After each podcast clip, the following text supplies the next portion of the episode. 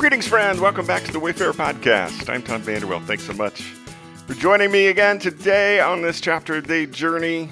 We are in Genesis 44, and it was verses 33 and 34 that resonated with me this morning.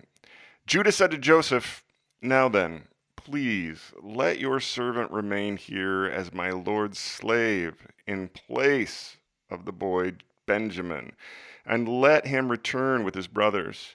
How can I go back to my father if Benjamin is not with me? No, do not let me see the misery that would come on my father. Today's podcast is entitled Lessons in the Layers. During my family roots investigation that I've discussed in the last couple of podcasts, I was blessed to discover and correspond with my cousin John in the Netherlands. John and I are third generation cousins. When my great grandfather sailed for America, he left his younger brother, that's John's great grandfather, behind. When Wendy and I traveled to London back in 2009, John joined us and we spent a very enjoyable day together. Late that day, the three of us were sharing a pint together at a local London pub. I expressed my curiosity about what would make my great grandfather leave everything behind, including his entire family, and make a new life in America all by himself. I remember John not being surprised by this. He shared with me that getting angry and walking away was not uncommon in our family. Interesting. So, along my journey, I've observed that certain themes are recurring in family systems. Could be a sin that occurs in repeated generations, or behavioral or relational patterns that repeat themselves. remember one family member observing to me that when her husband left her, she was the exact same age that her mother was when her father left. Fascinating. And I have found these types of patterns both fascinating and meaningful in gaining both understanding and wisdom. I continued to see these patterns in today's chapter. Joseph deceives the very brothers who wanted to kill him and then chose to sell him into slavery. This is just like his father Jacob deceiving his own father Isaac. It's just like Jacob's uncle Laban deceiving him. It's just like Isaac and Abraham deceiving their hosts into thinking that their wives were their sisters. It's just like Joseph's brothers deceiving their father into thinking Joseph had been eaten by a wild animal. It's a pattern within the family system. Now, yesterday I discussed that Judah, the third born son of Jacob slash Israel, has now ascended to the role of the leader, the position of the firstborn among the many brothers.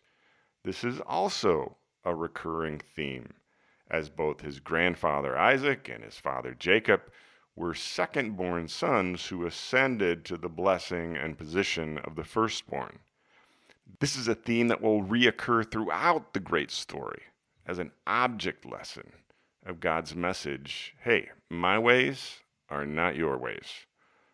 So, faced with the prospect of fulfilling their father's worst fears, Judah steps up to plead for his little brother Benjamin's life. He offers himself as a substitutionary slave in place of his little brother. Fascinating that it was Judah who saved Joseph's life by pleading with his brothers not to kill him, but sell him into slavery. That's back in chapter 37. Judah's conscience is obviously weighed down by what they did to Joseph and to their father. And he will do anything not to repeat the robbing of their father of another beloved son. He's been down this road before. He doesn't want to repeat the pattern. Good for him. Toxic patterns of thought, behavior, and relationship wreak havoc within a family system. These were the kinds of things that I wanted to discover and process and address in my own journey as I dug into the layers of stories and foibles and flaws in my family's root system. Did it succeed? Well, one could easily argue not if perfection is the standard. And I've observed that the pursuit and or expectation of perfection is a toxic thought pattern in and of itself. I did, however, discover invaluable lessons in the layers of stories. It has been successful in imparting wisdom, allowing me to recognize certain patterns in other areas of life, and informing both my choices and how I manage relationships. Look, I know that blind spots remain, but I doggedly pursue sight with each layer of blindness that's revealed in my journey. And perhaps the most important layer of lessons has been about grace. Abraham, Isaac, Jacob, Israel, Judah, and Joseph all had their faults and their blind spots. They too were part of a very flawed, very human family system. But it didn't disqualify them from being used by God in their leading roles within the opening chapters of the great story. So I've learned, and I'm still learning, to have grace with those flawed ancestors and family members in my own family system as I pray they and my descendants will have grace with me. And it's also teaching me that God's amazing grace extends to and through very flawed human beings. And that includes me. I hope you have a great day wherever your life journey finds you, my friend. We'll be back here tomorrow.